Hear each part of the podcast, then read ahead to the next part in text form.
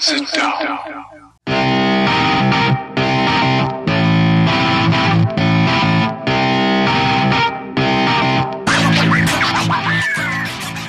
Witam wszystkich i każdego z osobna. Ja jestem Robert Kochan, a to jest Kochana NBA, najbardziej nieobiektywny podcast o najlepszej koszykarskiej lidze świata.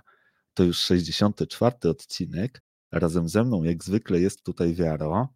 Siema Wiaro, co tam u ciebie słychać w tym piąteczek?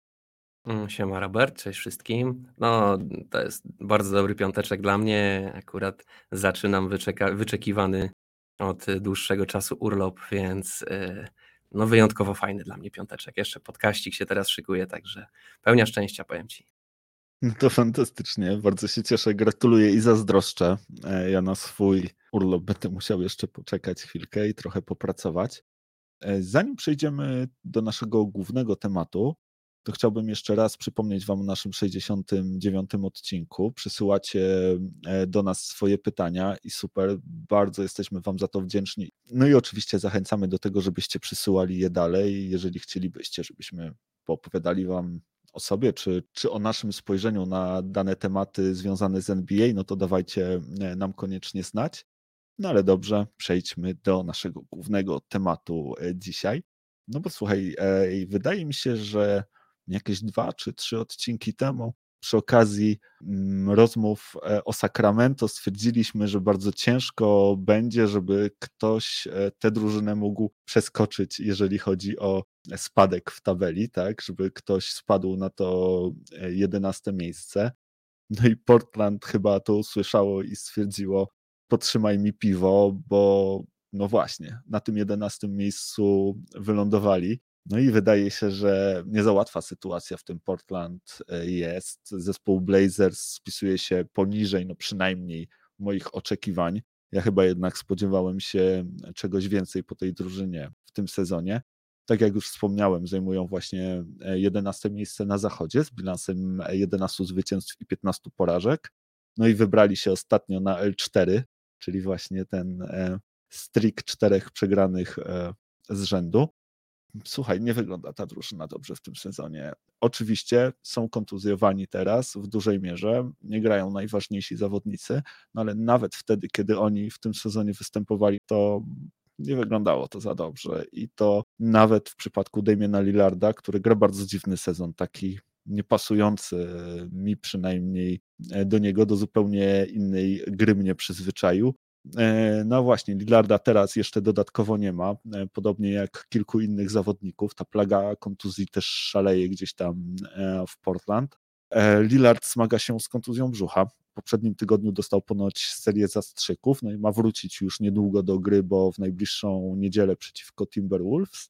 No a do tego grona takich, no wydaje mi się, przynajmniej e, moim zdaniem ważnych zawodników e, dla tego zespołu kontuzjowanych e, dołączyć można też Anferni Simonsa, który boryka się z kontuzją kostki, no i wciąż nie wiadomo, kiedy dokładnie będzie mógł wrócić na parkiety. No i też CJ McCollum, tak? U CJ'a zdiagnozowano podobno odmę płucną, co jest bardzo niepokojące. Ponoć zapadło mu się prawe płuco, no i może się okazać, że czeka go poważna operacja. W ogóle odma to jest, z tego co czytałem, to jest jakaś straszna choroba, która może się w ogóle nawet skończyć śmiercią. Mam nadzieję, że u CJ'a to wszystko przebiegnie bardzo łagodnie. No on jest w sumie pod najlepszą opieką, więc mam nadzieję, że tutaj nic, nic poważnego się nie stanie. Natomiast no, groźba tej operacji, to że, to, że taka operacja może go wykluczyć na bardzo długo z gry, no to jest coś też e, bardzo, bardzo niepokojącego. Ta e, odma płucna podobno powstała e, na skutek złamania żeber, jakiego CJ doznał w grudniowym meczu przeciwko Celtics. No i póki co właśnie nie wiadomo, co z nim dalej będzie, no i czy, czy w ogóle drużyna Portland będzie mogła na CJ'a w tym sezonie liczyć. No i to wszystko składa się na tę, na tę trudną sytuację i na te niepokojące wieści z Portland. A ty powiedz mi, co w ogóle myślisz o tym, jak ten zespół wygląda w tym sezonie? Czy ty uważasz, że oni się spisują poniżej oczekiwań, czy jednak w ogóle nie powinniśmy mieć jakichś szczególnych oczekiwań do tego zespołu, bo to wcale nie jest jakiś taki super zespół, a my się po prostu oszukujemy wszyscy. Znaczy, wszyscy jak wszyscy. Myślę, że nie wszyscy się oszukujemy i na pewno nie, nie jest to jakieś takie, przynajmniej wobec wśród fanów NBA, że wszyscy uważają, że Portland to jest jakiś turbo świetny zespół, który nie, nie wiadomo jak daleko zajdzie w playoffach. Myślę, że nikt ich nie obstawiał tutaj jako faworytów w tym sezonie, e, no ale na pewno liczyliśmy na to, że to będzie zespół playoffowy i będzie gdzieś o te playoffy się bił. Natomiast e, no, suma wszystkich nieszczęść, tak jak powiedziałeś tutaj, mnie ta sytuacja bardzo mocno przypomina to, co się działo w Houston e, kilka lat temu, kiedy wróżyliśmy. Ja mocno byłem, mocno mi to pachniało właśnie takim tonącym okrętem. Tutaj widzę dokładnie to samo. Tak, tak samo mi to wygląda. Myślę, że to już, jest, e, to już są ostatnie podrygi tej drużyny w takiej, w takiej formie, w jakiej ją, ją znamy i do jakiej się przyzwyczailiśmy.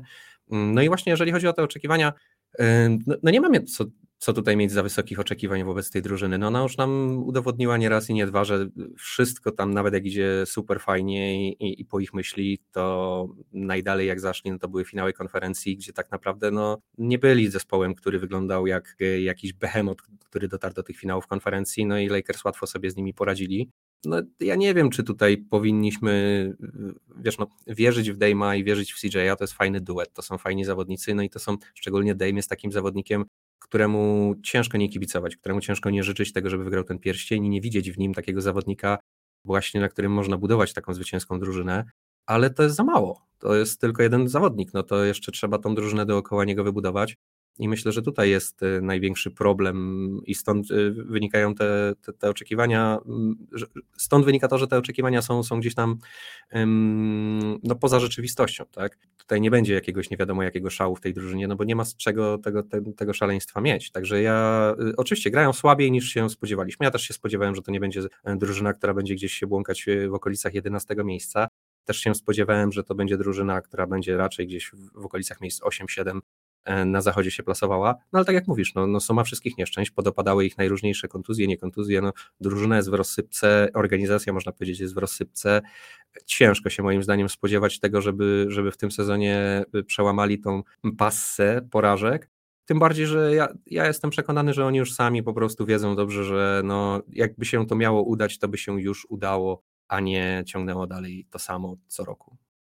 E, no słuchaj, ja absolutnie nie miałem e, na myśli tego, że, że ktokolwiek myśli, że, że Portland jest kontenderem poza fanami Blazers, bo, bo chyba tylko oni mogą w coś takiego wierzyć. Nie, nie, ja podobnie tak samo jak ty, gdzieś właśnie w tych okolicach, no być może nawet 6-8 e, bym ich e, widział. E, natomiast e, no teraz zupełnie nie wiem, jak to się skończy, chociaż no, wydaje się, że przecież ten skład mają naprawdę niezły, że tam jest trochę tych solidnych weteranów, że ta drużyna nie jest słaba. Tacy zawodnicy jak Nurkic, no okej, okay, on często z tego składu wypada, on często łapie kontuzje, wraca po nich. Mi się wydaje, że w jego grze teraz jest e, bardzo widoczny ten strach przed tym, żeby kolejnej kontuzji nie złapać. Mm, on gdzieś tam stara się unikać takich e, stycznych sytuacji i czasami odpuszcza w obronie, a ja w Portland odpuszczać w obronie nie wolno, bo jesteś tam chyba jedynym obrońcą, jeżeli próbujesz jakiś defense grać, bo nikt e, pozostały tego defensu nie gra, ale no, kiedy spojrzysz jeszcze, na ten... Jeszcze jest Norman Powell. No właśnie, jest Norman Powell. No jeszcze jest Robert Covington, tak? Ale. No, no, i, I jeszcze Roko faktycznie. Roko też się czasem w defensywie stara. To znaczy, no on wydaje mi się kiedyś jednak lepiej w defensywie grał. Trochę już, już nie prezentuje tak przynajmniej wysokiego poziomu jak kiedyś, e, przynajmniej moim zdaniem, ale rzeczywiście e, on akurat jest e, zorientowany tak, na tę grę defensywną bardziej od pozostałych. Ten Norman Powell też jest przecież nie najgorszym zawodnikiem. Potrafi też seryjnie zdobywać punkty. E, jest taki, no wydaje się bardzo solidny, mniej więcej wiesz, jak, jak Norman Powell e, raczej zagra. No i to jest też gość, w którego oni trochę zainwestowali, bo on ma chyba tam jeszcze jakiś czteroletni kontrakt przed nim jest, więc e, Coś raczej, no. raczej, raczej wiążą z tym graczem swoją przyszłość. Na papierze ten, ten zespół nie wygląda słabo, przynajmniej nie wygląda na to miejsce, na którym się teraz znajdują wiadomo, to jest zachód, on jest wyrównany, tutaj właśnie złapiesz taką, nawet takiego chwilowego pecha, tak, tą serię kontuzji, przegrasz 3-4 mecze z rzędu i, i spadasz właśnie na to 11 miejsce, no ale powiem Ci szczerze, że patrząc od początku sezonu na grę Portland, to naprawdę no rozmawialiśmy już e, o tym też przy okazji tego, czy to będzie trend, czy, czy to się skończy jak wyglądała gra Lillarda na początku tego sezonu, tak? Te fatalne skuteczności, no te słabe mecze, które, które też przekładały się na porażki. E, ja zresztą w ogóle powiem Ci, że my to jesteśmy największym beneficjentem chyba tej słabej gry Portland, bo graliśmy już z nimi cztery razy i trzy mecze wygraliśmy. W sensie e, Clippers, tak? Tak, tak, tak. E, budujemy na, budujemy na Portland swoją pozycję, pozycję, w tej lidze i w tabeli, tak. Wiesz co, ja ci powiem tak, ja mam pewną teorię, jeżeli chodzi o Portland, już gdzieś tam częścią tej teorii się tutaj dzieliłem ze słuchaczami i z tobą w którymś podcaście. Mnie się wydaje, że ta drużyna już po prostu nie wierzy. No bo to jest też tak, że składać się z chłopakami, jest ekipa jakaś, tak, idziecie na, idziecie na wojnę z innymi ekipami, e, no i na tej wojnie jest, dochodzicie do playoffów, tak, e, jest w miarę ok, no ale są jakieś błędy, widzicie jakieś braki, widzicie, że ewidentnie może być lepiej i trzeba by podjąć jakieś kroki, żeby było lepiej, nie? No to dobra, no to w następnym roku będziemy lepsi, tak? Podejmujemy jakieś kroki. Jakie to są kroki? Żadne kroki. Nic się tam nie zmienia. Rok później jest dokładnie ten sam zespół. No to wszyscy się schodzą, patrzą po sobie, mówią, no dobra, niby trzeba było wzmocnień, ale spoko, jesteśmy lepsi niż byliśmy rok temu, mamy więcej doświadczenia, dłużej graliśmy razem i tak dalej, i tak dalej. Idziemy do playoffów, Bęcki wracamy, znowu to samo, tak? E, fajnie, no, mamy, widzimy jakieś braki, widzimy jakieś, jakieś tutaj miejsca, w których można by coś ulepszyć, tak? ulepszmy to, dobra, jest off-season, nic się nie stało, znowu nic nie ulepszyliśmy, znowu idziesz trzeci rok, to, to samo, wiesz, no w pewnym momencie wszyscy już zdają sobie sprawę z tego, że no kurde, w zeszłym roku, rok temu, dwa lata temu, trzy lata temu, cały czas robiliśmy to samo i cały czas wiemy, że mamy jakieś braki i nikt z tymi brakami nic nie robi, no i tu trzeba znowu iść i znowu mimo tego, że nie masz nic uzupełnione, jeżeli chodzi o te potrzeby drużyny, no znowu z tą samą ekipą iść się bić i z tymi samymi jeszcze z lepszymi tak naprawdę ekipami po stronie, po stronie wroga. No jak tu wierzyć w to, że tym razem będzie inaczej i tym razem będzie, wiesz, pełny sukces, nie? biorąc jeszcze pod uwagę to, jak ten sezon wygląda.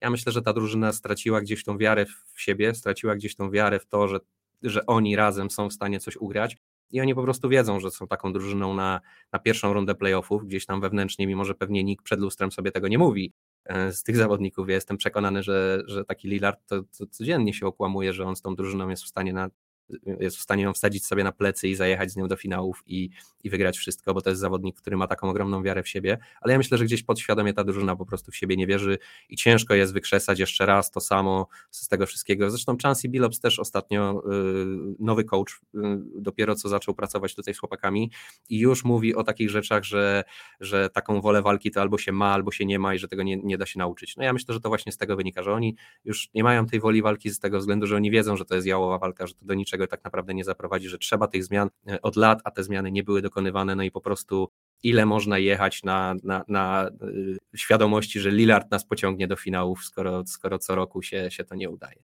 ile można razy chodzić co sobotę do tego samego baru, kiedy zawsze się dostaje tam popysku, tak? Z tą samą ekipą, nie? I wiesz, że dobrze, że, że nie dostalibyście popysku, gdyby był z wami ktoś większy i tak co roku wam obiecują, że przyjdzie ktoś większy. E, no, no, no i nie ma tego nikogo większego i cały czas ten sam, ten sam klub, te same bęcki, nie? Bardzo ładnie to ująłeś, bardzo ładnie to opowiedziałeś. E, podoba mi się ta metafora. No, jest tak, rzeczywiście jest tak też czuję to, to zmęczenie materiału w tej drużynie. Brak wiary, no właśnie, tak jak powiedziałeś, nie można mówić o braku wiary w przypadku Lillarda, bo, bo on to, to jest taki typowy believer, tak? To jest e, taki gość, który, który po prostu zawsze wierzy i, i, i marzy o tej um, wielkości. Natomiast e, no, ta słaba postawa drużyny przełożyła się też trochę na Lillarda, bo jednak pojawiły się plotki o tym, że może on zostać e, wytradowany. Różni komentatorzy też gdzieś tam w całym tym świecie NBA namawiają go do tego, żeby z Trailblazers uciekł. Wiemy, że są drużyny, które mocno liczą na to, że sytuacja stanie się niezręczna w Portland i e, Damian Lillard poprosi o wytradowanie go gdzieś, no i właśnie wtedy będą mogły wkroczyć do akcji i spróbować e, Damiana Lillarda wyciągnąć. To jest taki mokry sen Deryla Moreya chyba, e, żeby coś takiego się stało. Natomiast no, Lillard konsekwentnie dementuje wszystkie plotki, podkreśla to, że chciałby w Portland e, zostać i że jakby e, też poświęca mnóstwo swojego czasu na to, żeby mm, znaleźć jakieś rozwiązanie dla tej sytuacji. Mówi, że spędza długie godziny na rozmowach właśnie z coachem Billapsem, że próbują znaleźć rozwiązanie tej sytuacji i, i pyta retorycznie, czy, czy w ten sposób zachowuje się ktoś, który, który chciałby uciec. Do tego, jak zaraportował ostatnio Watch, Damian razem ze swoimi reprezentantami złożyli Portland propozycję maksymalnego przedłużenia kontraktu, tego bardzo, bardzo dużego kontraktu, który e, już teraz Damian Lillard ma. Chcieliby przedłużyć go o dwa lata na kwotę 107 milionów dolarów, czyli właśnie 50 kilku na sezon i ta umowa miałaby zatrzymać Lillarda w zespole do 2027 roku ten kontrakt miałby się odpalić e, wtedy, kiedy Lillard miałby mniej więcej 35 lat i miałby go uczynić najlepiej zarabiającym e, graczem w NBA. No ale właśnie, czy tak się stanie? Trochę myślę, Portland zostało postawione w takiej dziwnej pozycji, no bo oni trochę nie wiedzą, co z tym zrobić. Tak mi się przynajmniej wydaje, bo na takich małych, starzejących się gardów, którzy nie potrafią jeszcze do tego bronić, patrzy się tak, wiesz, no nie z taką dużą pewnością, tak? Akurat e, CP3 trochę przełamał ostatnio wydaje mi się, te, tę perspektywę, e, bo on akurat się świetnie starzeje, no ale właśnie w NBA na takich, na takich undersized e, guardów, którzy właśnie jeszcze nie, nie umią bronić, no spogląda się nie, nie aż tak do końca chętnie. Chociaż mi się wydaje, że w sumie w tych czasach też niesłusznie, bo, bo ten jednak wiek, e, jeżeli chodzi o prime, on się też przesuwa na korzyść zawodników, wydłuża się, tak? Coraz starsi zawodnicy często są, są jeszcze gdzieś tam w tym swoim prime. No ale właśnie, e, trochę nie wiedzą w tym Portland, e, co z tym zrobić. Wiesz, no, Lillard trochę zagrał takie sprawdzam, tak? Chcecie ode mnie lojalności, chcecie, żeby zawodnicy byli lojalni wobec swoich organizacji, no to ja wam pokażę, jak jestem lojalny, chcę tutaj zostać z wami do końca, a teraz wy mi pokażcie, że też jesteście lojalni i uczyńcie mnie najbogatszym graczem w historii. I właśnie, co w tej sytuacji powinni zrobić e, Blazers, Twoim zdaniem? I czy to trochę nie jest tak, e, że tą prośbą Damian Lillard nie zrobił takiego trade requesta bez prawdziwego trade requesta i nie zrzucił trochę odpowiedzialności e, na franczyzę, właśnie chcąc pokazać to, że, że on jednak do końca jest lojalny? Wiesz co, trudne pytania zadajesz. Natomiast powiem tak, ja nie wierzę w tą wersję wydarzeń, że, że to jest ukryte przesłanie, że to jest ukryta prośba o trade'a ze strony Lillarda. Wydaje mi się, że kto jak kto, ale Lillard jest właśnie taką osobą, od której możesz oczekiwać takiej e, szczerości w tych e, zagrywkach i myślę, że jak Lillard faktycznie chciałby e, zostać wytradowany, to po prostu, po prostu by to powiedział wciąż utrzymuje na wszystkich możliwych frontach, że chce tam grać, że chce być częścią rozwiązania, tak jak powtarzasz tutaj, tak jak mówiłeś, rozmawia często i z coachem, i ze, z kolegami z drużyny i cały czas, cały czas jest bardzo mocno zaangażowany w to, żeby odmienić tą sytuację w Portland. Natomiast ja nie wiem, czy to nie są głupie ruchy. Ja myślę, że Portland jak, tak czy inaczej powinno Lillarda wytradować.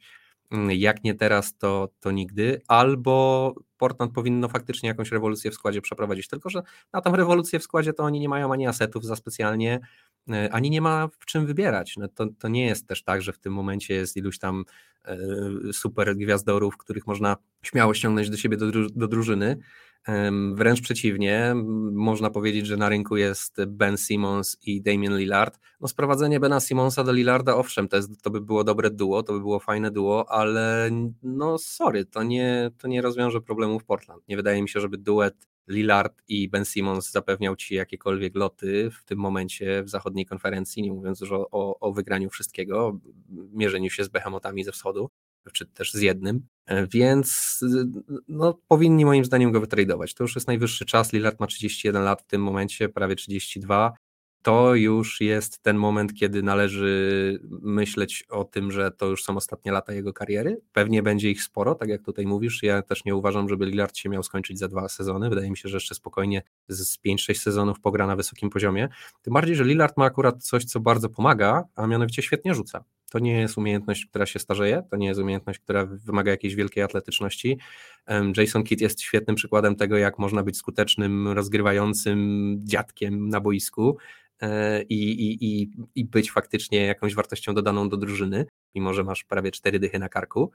I myślę, że, że podobną rolę może później y, odgrywać i Steph Curry na koniec swojej kariery i właśnie Dave Lillard, no ze względu na to, że właśnie tak fantastycznie rzucają, to jest y, klucz do sukcesów w momencie, kiedy twoja atletyczność już cię zawodzi, już, już nie masz tej szybkości, nie masz tej siły, nie masz tej dynamiki, z której no jakby nie było Lillard y, jest znany, to jest duży aspekt jego gry, Także no, na pewno nie będzie takim super gwiazdorem, jak jest teraz, ale myślę, że on też się ładnie zestarzeje. Mm, także ja bym mm, na pewno tutaj mu tego kontraktu nie odmawiał i jeżeli pójdzie do innej drużyny, to pewnie bym mu taki kontrakt dał i niech y, zarabia te 50 baniek na sezon, to nie jest coś, co przy rosnącym cap space powinno cię boleć, no tyle się po prostu płaci za, za największe gwiazdy w tej lidze, a Lillard do, do, do, te, do tego grona moim zdaniem jak najbardziej należy. Tym bardziej, że Lillard też gwarantuje ci fantastyczne rzucanie w końcówkach, w czwartych kwartach, przy wyniku niepewnym, przy remisach y, gwarantuje ci to, że można na niego liczyć, więc no to jest naprawdę dobry zawodnik, to jest dobry, to jest naprawdę fantastyczny zawodnik z najwyższej póły i śmiało na taki kontrakt zasługuje, natomiast no nie w Portland, no co tam się wydarzy, jak oni go podpiszą, no nic tam się nie wydarzy, Lillard skończy swoją karierę bez pierścienia, bez jakichś wielkich y, szaleństw playoffach, prawdopodobnie z tym finałem konferencji jako największym swoim sukcesem i będziemy Lillarda wtedy wspominać tak jak wspominamy, nie wiem, mm, Alana Iversona czy Carmela Antonego, tak? No i to by było, to by było nieprzyjemne dla mnie osobiście. Ja jednak bym chciał, żeby Lillard coś wygrał w tej lidze. Mm, I jak dla mnie, no to to jest ten moment, kiedy należy go wytradować. Ma wysokie value, po prostu. No, no tą drużynę, ta drużyna nie została złożona moim zdaniem super dobrze w Portland, no i najwyższy czas, żeby to po prostu no, rozsprzedać i przebudować, tak? Rozejrzeć się za jakimiś e, może e, deskami i cegłami do przebudowy. E, rozumiem. Ja chyba stoję jednak na stanowisku, że Lillard może być aż takim spryciarzem, że on to sobie mógł tak po prostu świetnie wymyślić, bo on zrobił, stworzył sytuację, w której jakby nie może przegrać, tak?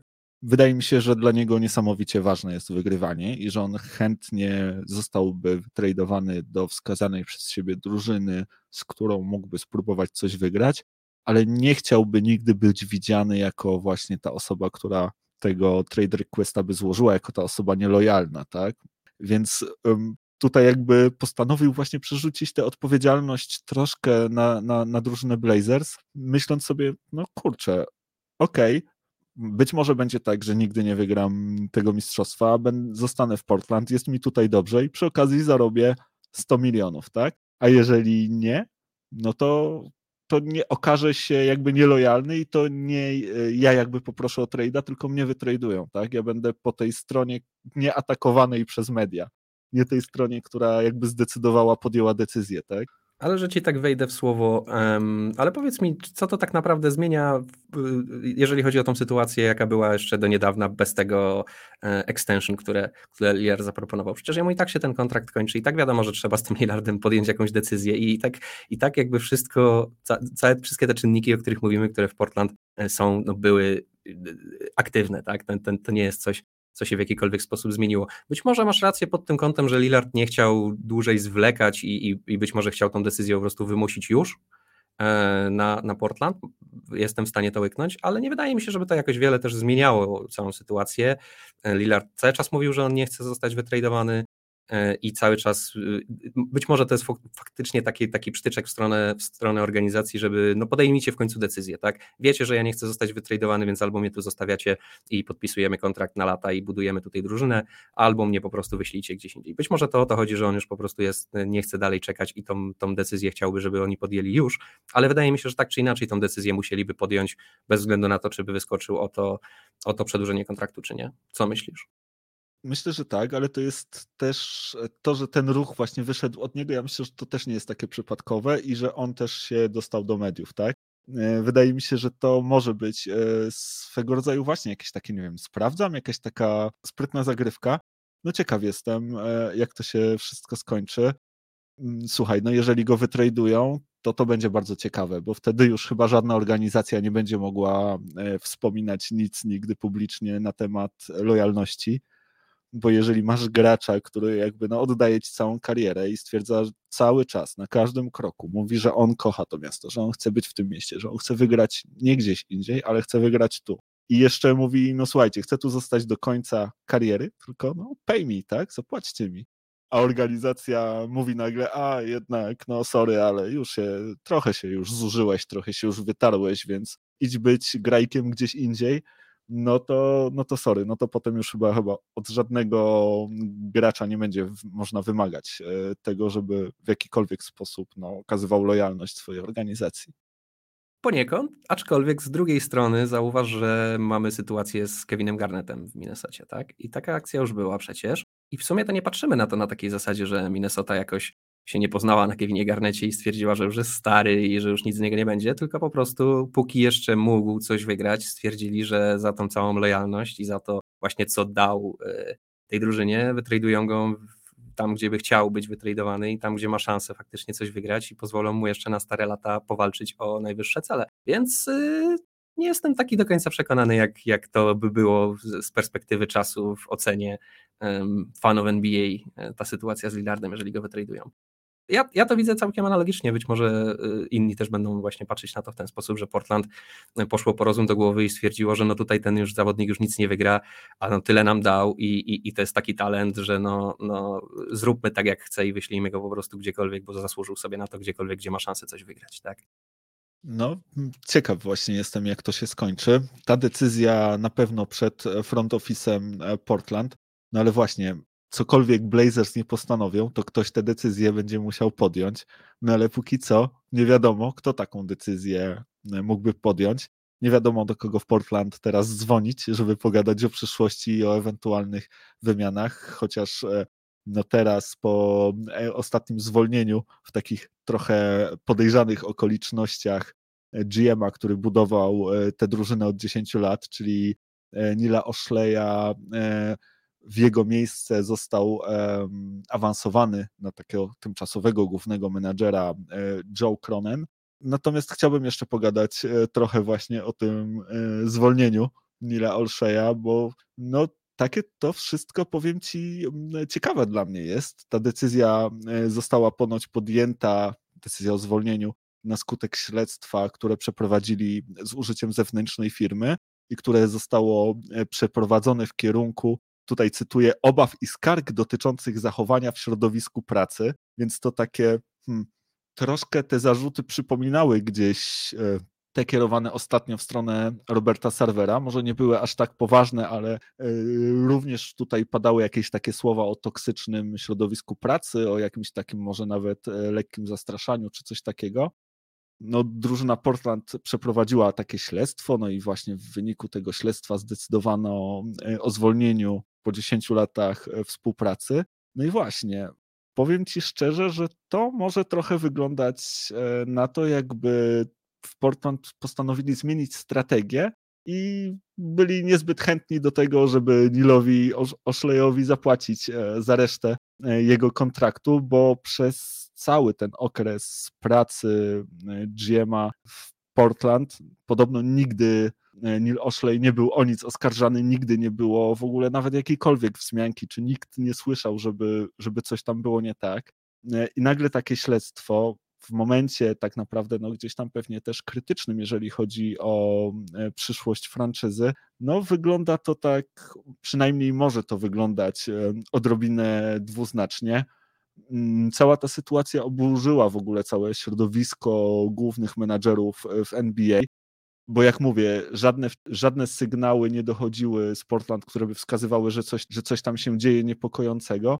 No i GM-owie po prostu stwierdzili, że może to być próba właśnie jakiegoś takiego rozwiązania kontraktu bez jego uhonorowania za pomocą e, jakichś takich dziwnych ruchów. Podobno sytuacje tego typu już miały miejsce gdzieś tam, czy to w lidze basketu uniwersyteckiego, czy, czy bodajże w NFL. E, podobna sytuacja też miała miejsce, że właśnie zespół czy też e, organizacja, która chciała zwolnić e, danego pracownika, który miał jeszcze kilka lat obowiązywania kontraktu i nie chciała za ten kontrakt płacić, właśnie stworzyła śledztwo, które miało coś tam wykazać, no i pewnie jak, e, jak jakieś śledztwo wobec ciebie otworzą, to, to coś tam znajdą, zawsze jakiś taki powód, z którego możesz zostać zwolniony, no i, no i ci główni menadżerowie właśnie stwierdzili, że no chyba czas założyć w ogóle coś w rodzaju jakiegoś, nie wiem, związku zawodowego czy, czy czegoś podobnego, co, co mogłoby ich w przyszłości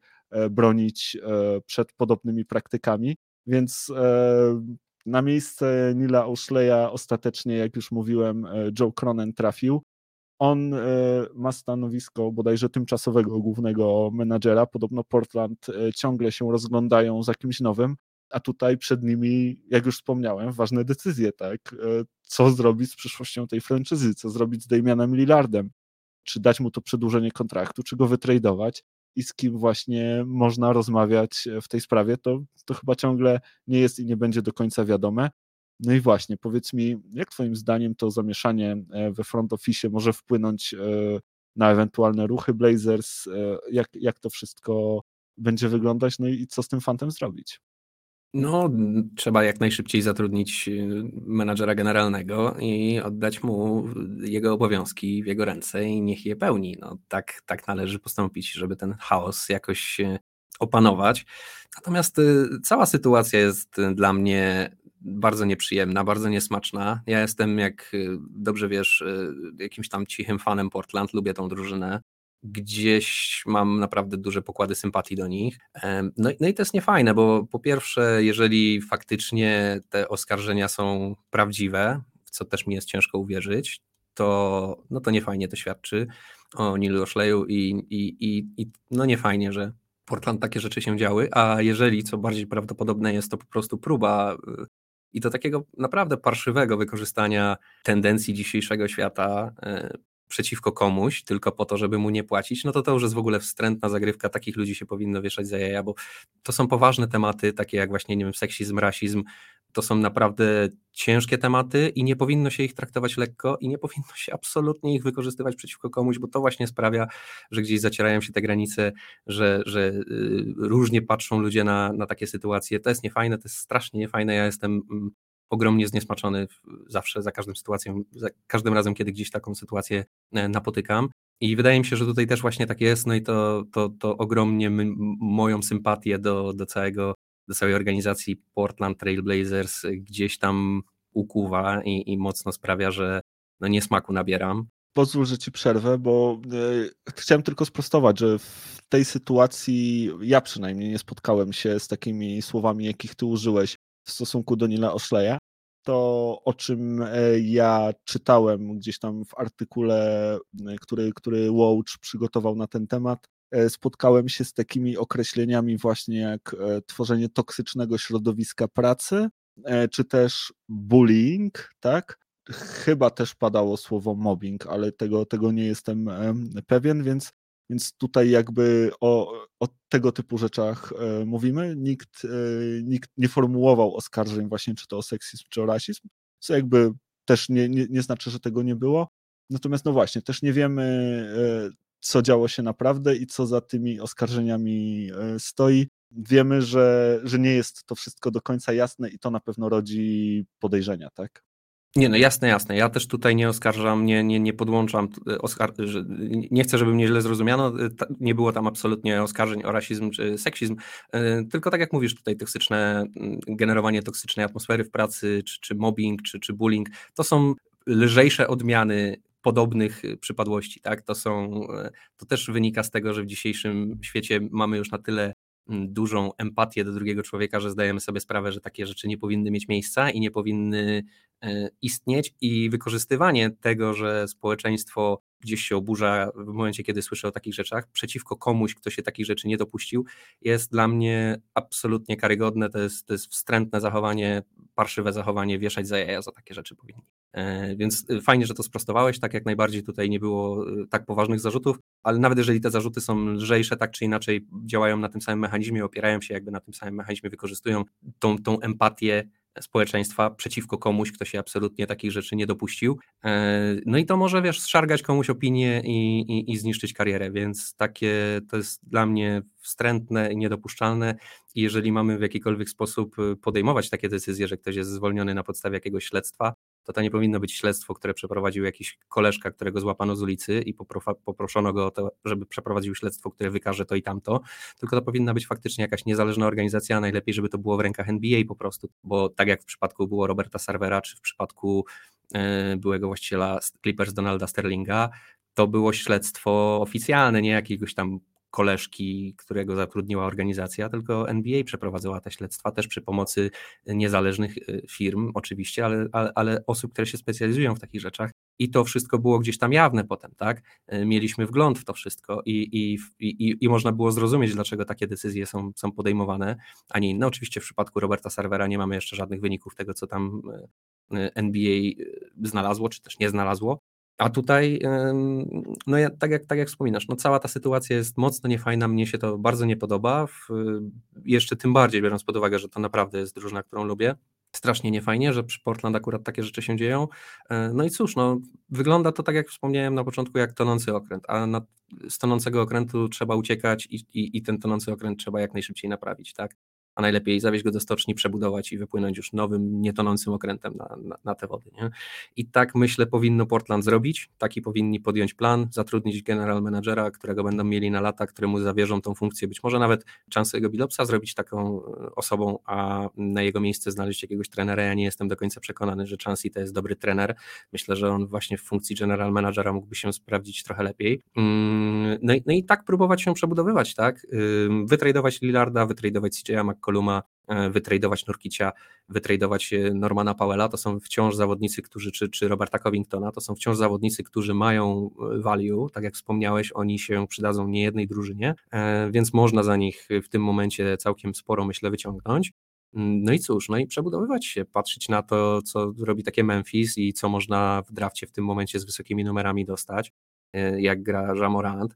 E, czy jak gra, zaczyna grać e, Antony Edwards w Minnesocie, e, no i liczyć na to, że po prostu przez ten draft się przebudują, czy choćby tak jak to robi Oklahoma City, tak, która też już ma Shea Gilgiusa Aleksandra, a ma mnóstwo, będzie miała mnóstwo okazji, żeby dobrać mu kolegę, który będzie na poziomie, nie? także tędy droga moim zdaniem. Czyli jednak przebudowa, tak? Jednak nie pozostawienie Lillarda, budowanie się dalej wokół niego, tylko E, rozwalenie tego składu, który sam Neil Oshley, e, właśnie zwolniony, nazwał kiedyś najlepszym składem w historii Portland. Wiadomo, każdy kupiec swój towar chwali. E, dziwne, żeby GM swój skład skrytykował, ale, ale tak powiedział. No i ja się z tego wszystkiego też zacząłem trochę zastanawiać, co to znaczy tworzenie toksycznego środowiska w pracy. I się zacząłem zastanawiać, czy może ja też w jakiś sposób gdzieś tam w swojej pracy tworzę toksyczne środowisko i nawet o tym nie wiem. Mam nadzieję, że nikt nie przeprowadzi śledztwa, bo się może okazać, że jednak tak. E, żartuję oczywiście, e, no ale jak jesteśmy przy żartach, to, to zostajmy troszkę w tym. Dawno nie graliśmy w punkty pudło, więc myślę, że, że najwyższy czas e, się pobawić. E, e, myślę, a chciałem e, zacząć od takiej troszkę koziej rozmowy, że tak powiem. Nie wiem, czy widziałeś mecz Lakers z Indiana Pacers kiedy e, LeBron James e, po potrafionych rzutach e, no, pokazywał wymyślne cieszynki, między innymi jedną z nich był Big Ball Dance, kiedy trzymał wielkie kule jakby między swoimi nogami tak, i przynajmniej tak. udawał, że tak robi LeBron James. Dostał za to 15 tysięcy dolarów kary od NBA. Nie jest pierwszą osobą, która taką karę w tym sezonie została któryś inny zawodnik, już nie pamiętam dokładnie jaki, również w tym sezonie za dokładnie tę samą cieszynkę dostał taką samą karę. To jest chyba cieszynka, którą wymyślił sam Cassell e, wiele lat temu, tak mi się przynajmniej wydaje z informacji, które do mnie dotarły. Natomiast e, no, wiele osób e, stwierdziło, że to, co zrobił LeBron, nie było fajne, mm, że jest to takie okazywanie też braku szacunku drugiej drużynie. No i skomentował to między innymi e, sam Karim Abdul-Jabbar, czyli najlepszy strzelec, e, e, a w zasadzie naj, najlepszy punktujący w całej historii NBA.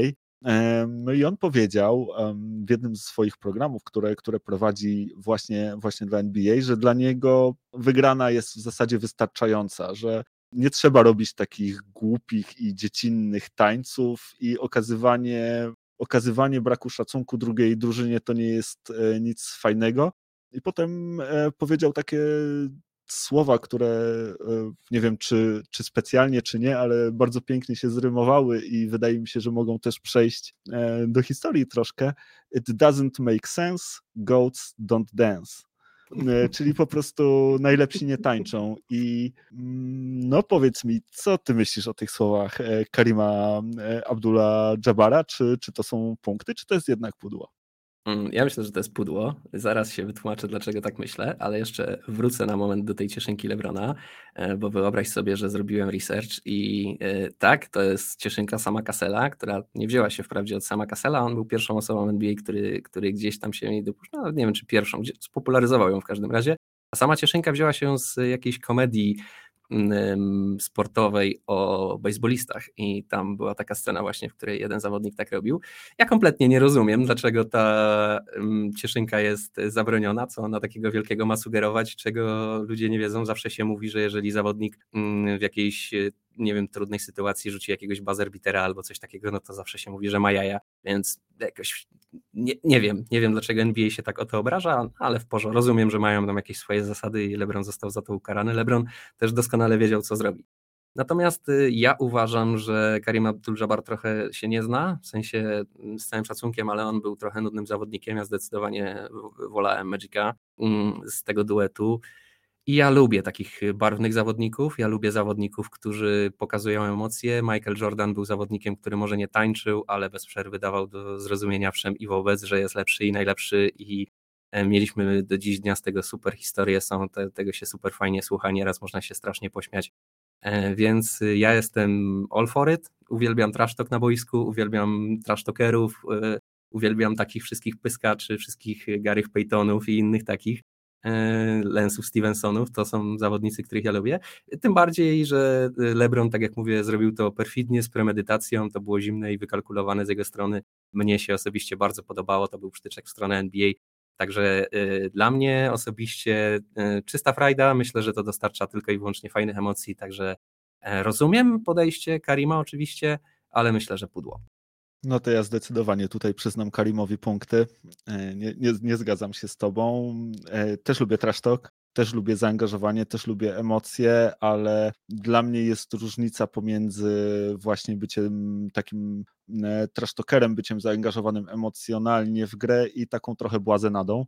E, I tutaj ładnie powiedziałeś, gracze tacy jak na przykład Jordan, jak Kobe, to byli gracze, którzy, no trash talk był bardzo ważnym elementem też ich gry, tak, i, i uprawiali go, no byli jednymi z najlepszych też w tym względzie w całej historii ligi, ale nie można było do nich, wśród nich, e, nie można było u nich dostrzec tej właśnie błazenady, tak? Ja nie kojarzę no, na przykład momentu, żeby Szak jest bardzo specyficzny. Szaka chyba nie możesz porównać do żadnego innego zawodnika. No, nie, ale Wiesz, też pod uwagę, taki... że LeBron zrobił to jednorazowo, z premedytacją, wiedząc co robi i wiedząc jaka będzie reakcja ligi na to też, nie?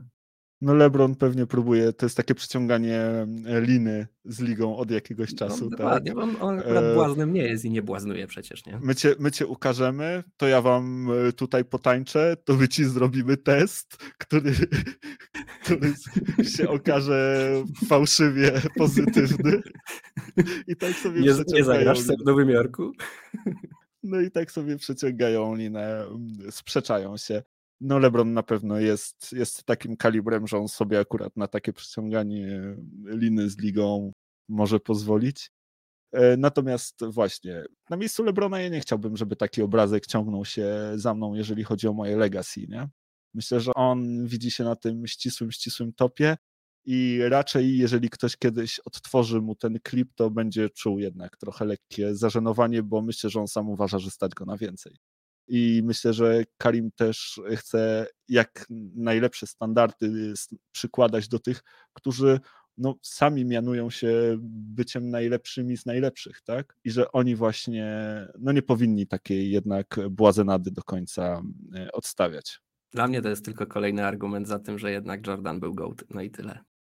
Chociaż z drugiej strony popatrz, Karim nigdy nie powiedział e, niczego podobnego o Stefie Kerym, a chyba Steph Curry, no nie wiem, czy to jest może aż ta półka najlepszych z najlepszych, ale mówi się, że najlepszy shooter all time, a też e, Steph, no zarówno Shimis, swoje słynne, jak i te obracanie się do ławki przeciwnika, e, no też jest dobry trash talker. E, Słuchaj, ja mówię ci, ja to wszystko uwielbiam, ja to wszystko wrzucam do jednego worka, jasne, też mam swoje preferencje w tym worku, też jest tak, że y, to, co robi Kobe Bryant do mnie zdecydowanie bardziej przemawia niż to, co robi LeBron, tak? Już nie, nie, mówię o boisku, tylko właśnie o tym całym trash talku i o, i o, i o takich powiedzmy antics boiskowych, jak to się po angielsku mówi. No bo nie wiem, choćby słynna sytuacja, kiedy um, Matt Barnes próbował Kobiego wystraszyć piłką i, i Kobi kompletnie nie zareagował na piłkę, która po prostu no, praktycznie uderzyła go w twarz. To są te badass moments, które do mnie przemawiają najbardziej. Nie? I ja wtedy to jest dla mnie to, to ta kwintesencja tego wszystkiego. Nie? Ale tak czy inaczej lubię jak się coś dzieje, lubię, tak, tak jak mówię, Lance Stevenson też był, oczywiście nie porównuję go tutaj do Kobiego czy Jordana, ale też był ani do Lebrona, ale te jego, te jego znowu fanaberie też y, przysporzyły mi mnóstwo y, boiskowych ubaw, więc y, ja jestem all for it, nie?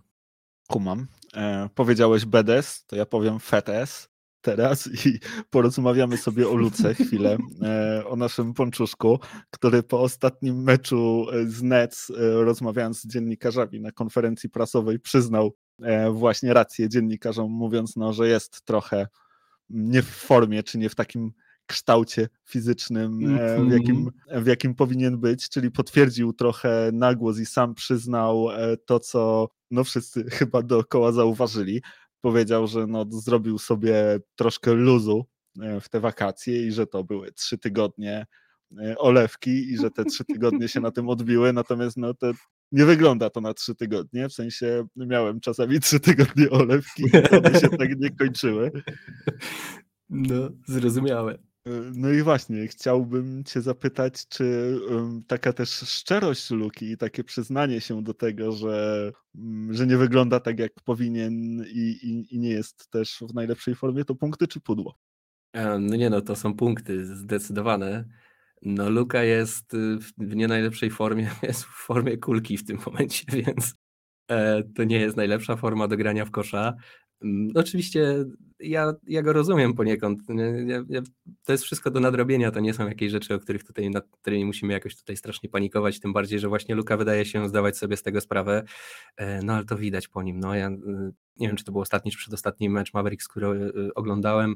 E, Luka taki świeżutko ogolony, słuchaj, no wyglądał, wyglądał ponczusiowato bardzo, no i ruszał się po boisku, szczególnie w drugiej połowie mocno też właśnie tak jak ciężarówka. No już nie, już, już nie to samo. Owszem, jeszcze miał te, te przyspieszenia, on, on nigdy nie był jakiś super szybki i tak dalej, ale widać, że, że, że, że, że czasem, wiesz, z opuszczonymi ramionami wręcz wraca do obrony albo, albo przechodzi przez e, swoją własną połowę z piłką tak e, niezbyt spiesznie, lubi sobie gdzieś tam stanąć z boku, wziąć kilka głębszych oddechów, no ewidentnie jest nie w formie, także to są moim zdaniem e, punkty. Fajnie, że Lukas zdaje sobie z tego sprawę, mm, teraz jeszcze tylko musi coś z tym zrobić to ja znowu się chyba nie zgodzimy. Moim zdaniem e, pudło, ale to dlatego, że ja myślę, że Luka udając, że mówi tu prawdę, jednak trochę ściemnia, bo coś, coś tu chyba, to chyba jednak nie były trzy tygodnie. Luka miał bardzo intensywne lato, przecież on e, z reprezentacją Słowenii jeszcze na olimpiadzie e, grał, także no coś mi się wydaje, że tutaj do końca nie jest szczery i nie tylko te trzy tygodnie, ale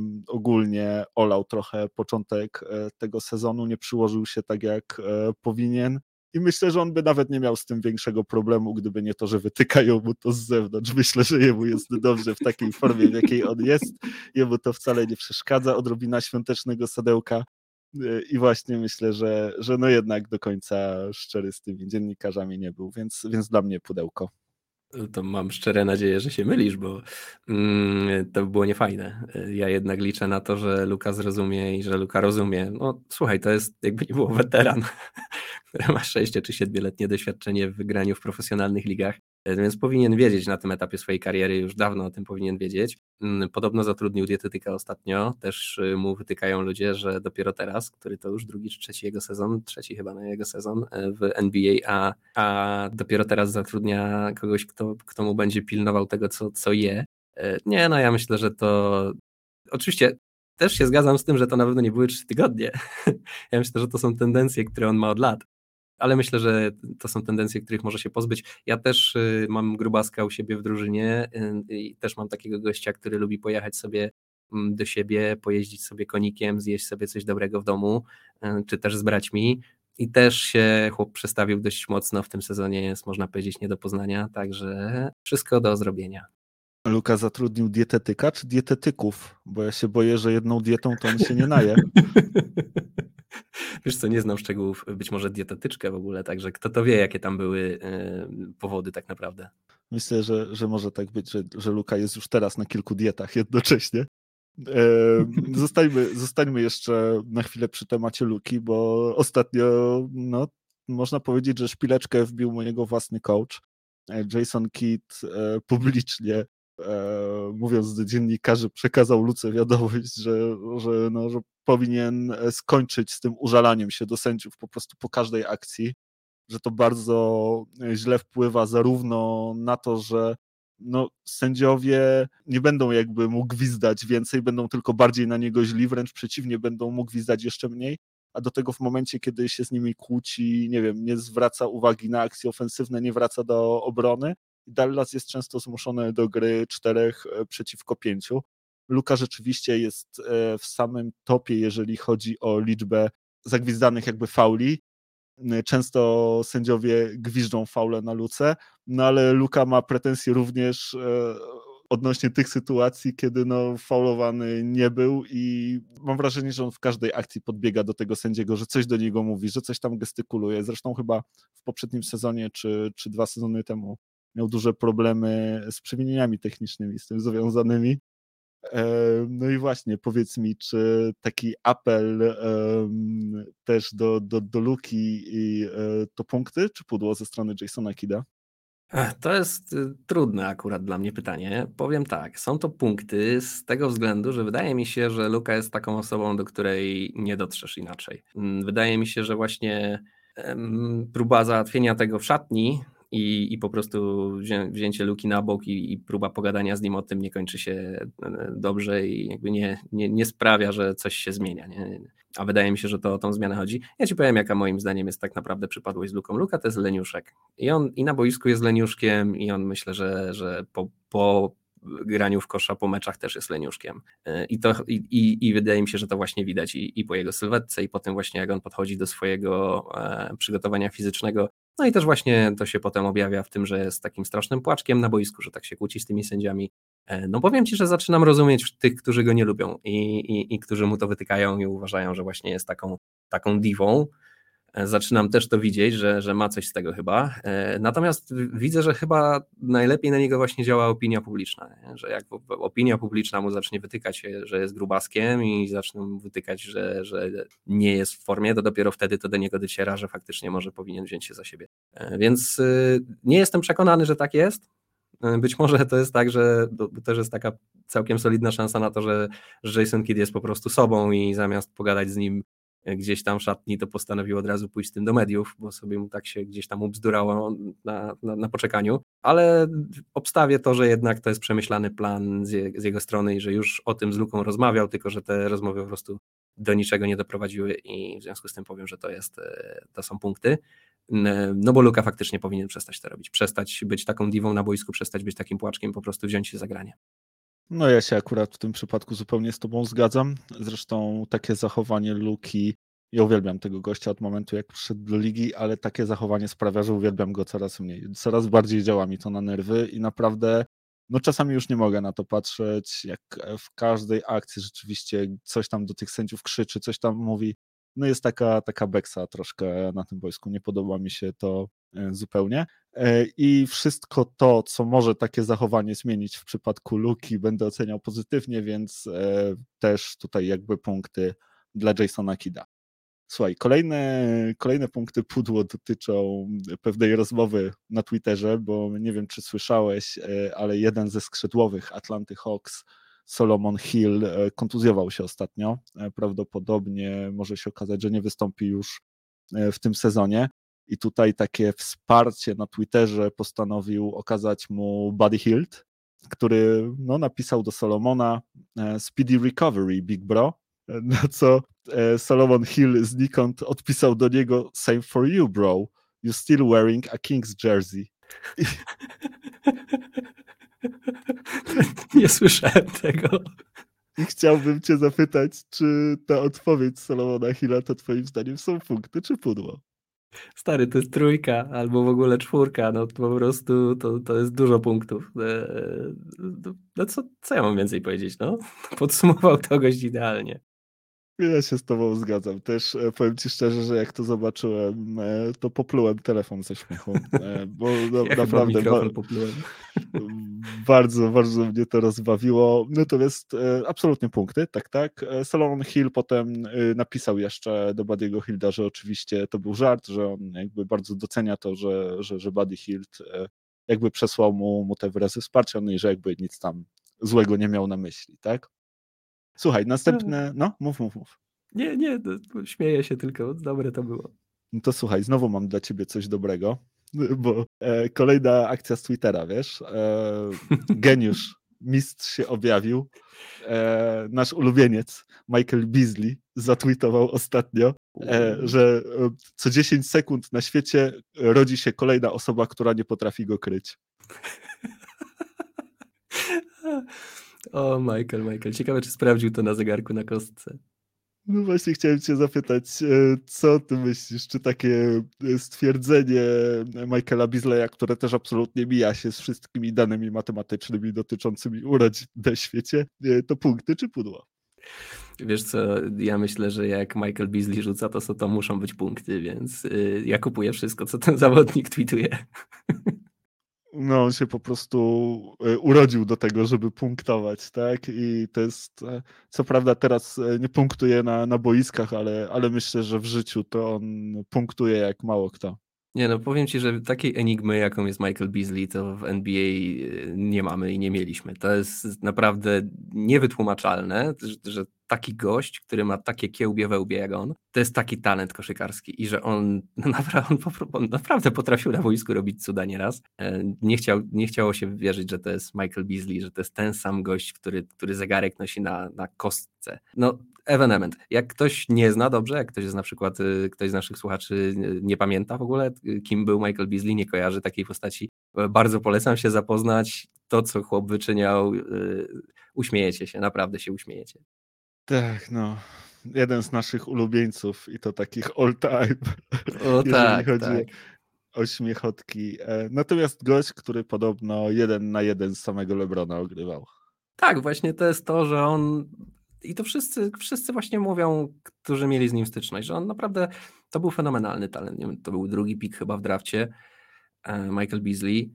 I, I on grał na takim poziomie, tylko on grał na takim poziomie momentami. On grał takie mecze, że wyglądał jak Kevin Durant. Nie? I, I człowiek sobie myślał, no jakby to tak miało po prostu potrwać, jak on faktycznie byłby, miałby tak grać, no tylko że no, no jednak, no, to, to co on miał w głowie, to J.R. Smith przy nim to był zupełnie grzeczny i normalny gość. Nie? Michael Beasley miewał takie mecze, kiedy, jak to mówią, miał ice in veins, ale w większości miał mecze, kiedy miał ice in brain. No, dokładnie. Nie, no to, to evenement. Tak, drugiego takiego po prostu nie znajdziesz. Mieliśmy, tak jak mówię, różnych J.R. Smithów, Lance'ów Stevensonów i, i innych zawodników, którzy no czasem naprawdę przyprawiali oból głowy i łapaliśmy się za, za, za czoło, patrząc na to, co oni wyprawiają na boisku. Michael Beasley był po prostu MVP wszystkich tych, e, tego typu zawodników. Nie? All time great, gold po prostu. No Mount Rushmore przynajmniej. Dobra, słuchaj, jeszcze może jeden, jedno szybkie pytanie lub dwa. Po ostatnim meczu Charlotte Hornets e, z Philadelphia 76ers, a w zasadzie w ostatnim meczu między tymi zespołami doszło do takiej małej sprzeczki, małej kłótni między Milesem Bridgesem i Andre Drummondem.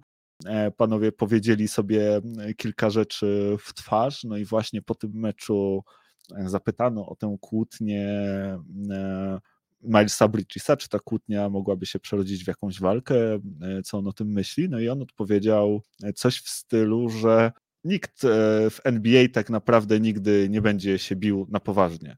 Że to jest NBA, to jest coś w rodzaju wrestlingu, tak?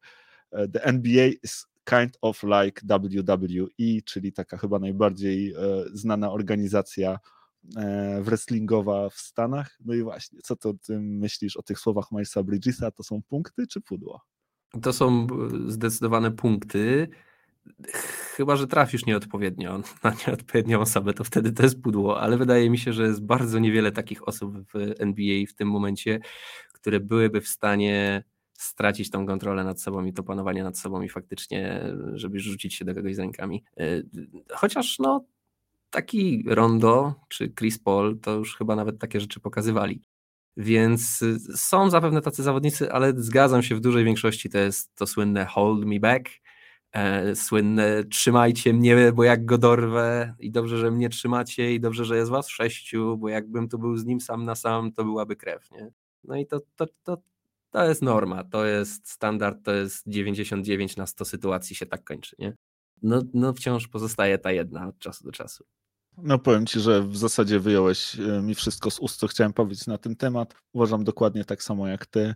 Punkty, ale są tacy gracze, właśnie tacy jak trochę jak Grondo, jak Chris Paul, albo ewentualnie jakiś szczególnie nieobliczalny typ, ale, ale takich jest naprawdę niewielu i, i główna reguła jest właśnie taka, że, że jest to troszkę teatrzyk i, i rozrywka e, ostatecznie. Słuchaj, ostatnie pytanie w takim razie jeszcze specjalnie dla ciebie. E, wypowiedź Patryka Beverleya po ostatnim meczu Wolves z Utah, który powiedział, że, że gdyby e, on był e, Defensive Player of the Year, to zawsze starałby się kryć najlepszego zawodnika drużyny przeciwnej, że nieważne co by się działo, to on właśnie tego zawodnika chciałby i kryłby chciałby kryć i kryłby. Mm, no a właśnie tutaj taki Rudy Gobert kryje Jareda Vanderbilta, zamiast e, cały czas e, być skupionym na Carlu Antonym Townsie, że za każdym razem, kiedy słyszę, że, że Rudy Gobert jest właśnie tym Defensive Player of the Year, to tak, no, a, powiedział dokładnie so, a, whatever. I myślisz, że to są punkty, czy to jest pudło? No dobrze wiesz, że to są punkty moim zdaniem. Chociaż ja akurat dziwię się, że muszę się zgodzić z Patrykiem Beverleyem. Ale słuchaj, Rudy Gobert to jest idealny kawałek do tej układanki, którą zbudowało sobie Utah Jazz. Oni, on idealnie działa w tym ich planie i w ich planie nie jest to, żeby on krył jakiegokolwiek zawodnika drużyny przeciwnej, w ich planie jest to, żeby on stał pod koszem i uzupełniał swoich kolegów, którzy kryją na skrzydłach. Oni sprawiają, że ty nie możesz rzucać, masz sobie tam wbiegać, a jak sobie tam będziesz biegał, to tam jest Rudy, który już na ciebie czeka. I to jest ich plan i oni ten plan naprawdę perfekcyjnie opanowali, to działa, to jest, to Rudy się do tego fantastycznie nadaje, jest idealnym zawodnikiem do tego, żeby właśnie sprzątać tych wszystkich małych knypków, którzy próbują wejść na kosz i to działa i on w związku z tym tak gra i nie ma się co dziwić, że on nie kryje Karla Antonego Townsa, bo tak samo nie kryje Jokicia, tak samo nie kryje e, nie wiem, Embida, jak tam Embid przyjeżdża do nich, bo oni mają taką taktykę i grają zgodnie z tą taktyką po prostu. Mm, e, natomiast i dobrze wiesz, że ja uważam, że to nie jest zawodnik, który. On jest najlepszym obrońcą w tym momencie, ale to tylko świadczy o tym, jak wysoki poziom obrońców mamy e, w lidze. Bo ja nie uważam, żeby to był, że, że gość, który na swojej pozycji nie umie kryć, może być uważany na, za najlepszego defensora w lidze. No ale mamy może ze dwóch czy trzech zawodników w całej lidze, którzy są w stanie to wykorzystać przeciwko niemu bardzo wiele drużyn gra na kształt tego, co, e, jaka rewolucja, jaką rewolucję przeprowadzili Golden State Warriors i tak jak oni grają tym tak zwanym small ballem, czyli mają raczej niskich zawodników rozrzuconych po skrzydłach i rzucają trójki i wjeżdżają na kosz z layupami. No to Rudy tam na te layupy już tylko czeka, a cała obrona Jazz skupia się na tym, żebyście nie rzucali tych trójek, tylko wjeżdżali pod kosz. I stąd ta wielkość Rudiego Goberta. Natomiast y, myślę, że nawet fani Utah ci powiedzą, że mają dużo zastrzeżeń do jego gry i no, nie jest to zawodnik, który, który, na którym można śmiało opierać swoją drużynę, e, chcąc rywalizować o najwyższe cele w e, NBA. E, no to ja ci powiem, że ja też uważam, że są punkty, ale zastanawiam się, czy są punkty, które będą miały znaczenie dla ostatecznego wyniku, czy to nie są trochę takie punkty w garbage time, bo może się okazać, że pomimo tych punktów Rudy Gobert będzie ciągle zdobywał trofea. No naprawdę, chciałbym kiedyś, no nie wiem, czy chciałbym, ale ciekawe by było móc zobaczyć e, właśnie twoją minę przy okazji dyskusji o najlepszym e, defensywnym graczu w historii ligi, gdzie to nazwisko właśnie Goberta by się przewijało.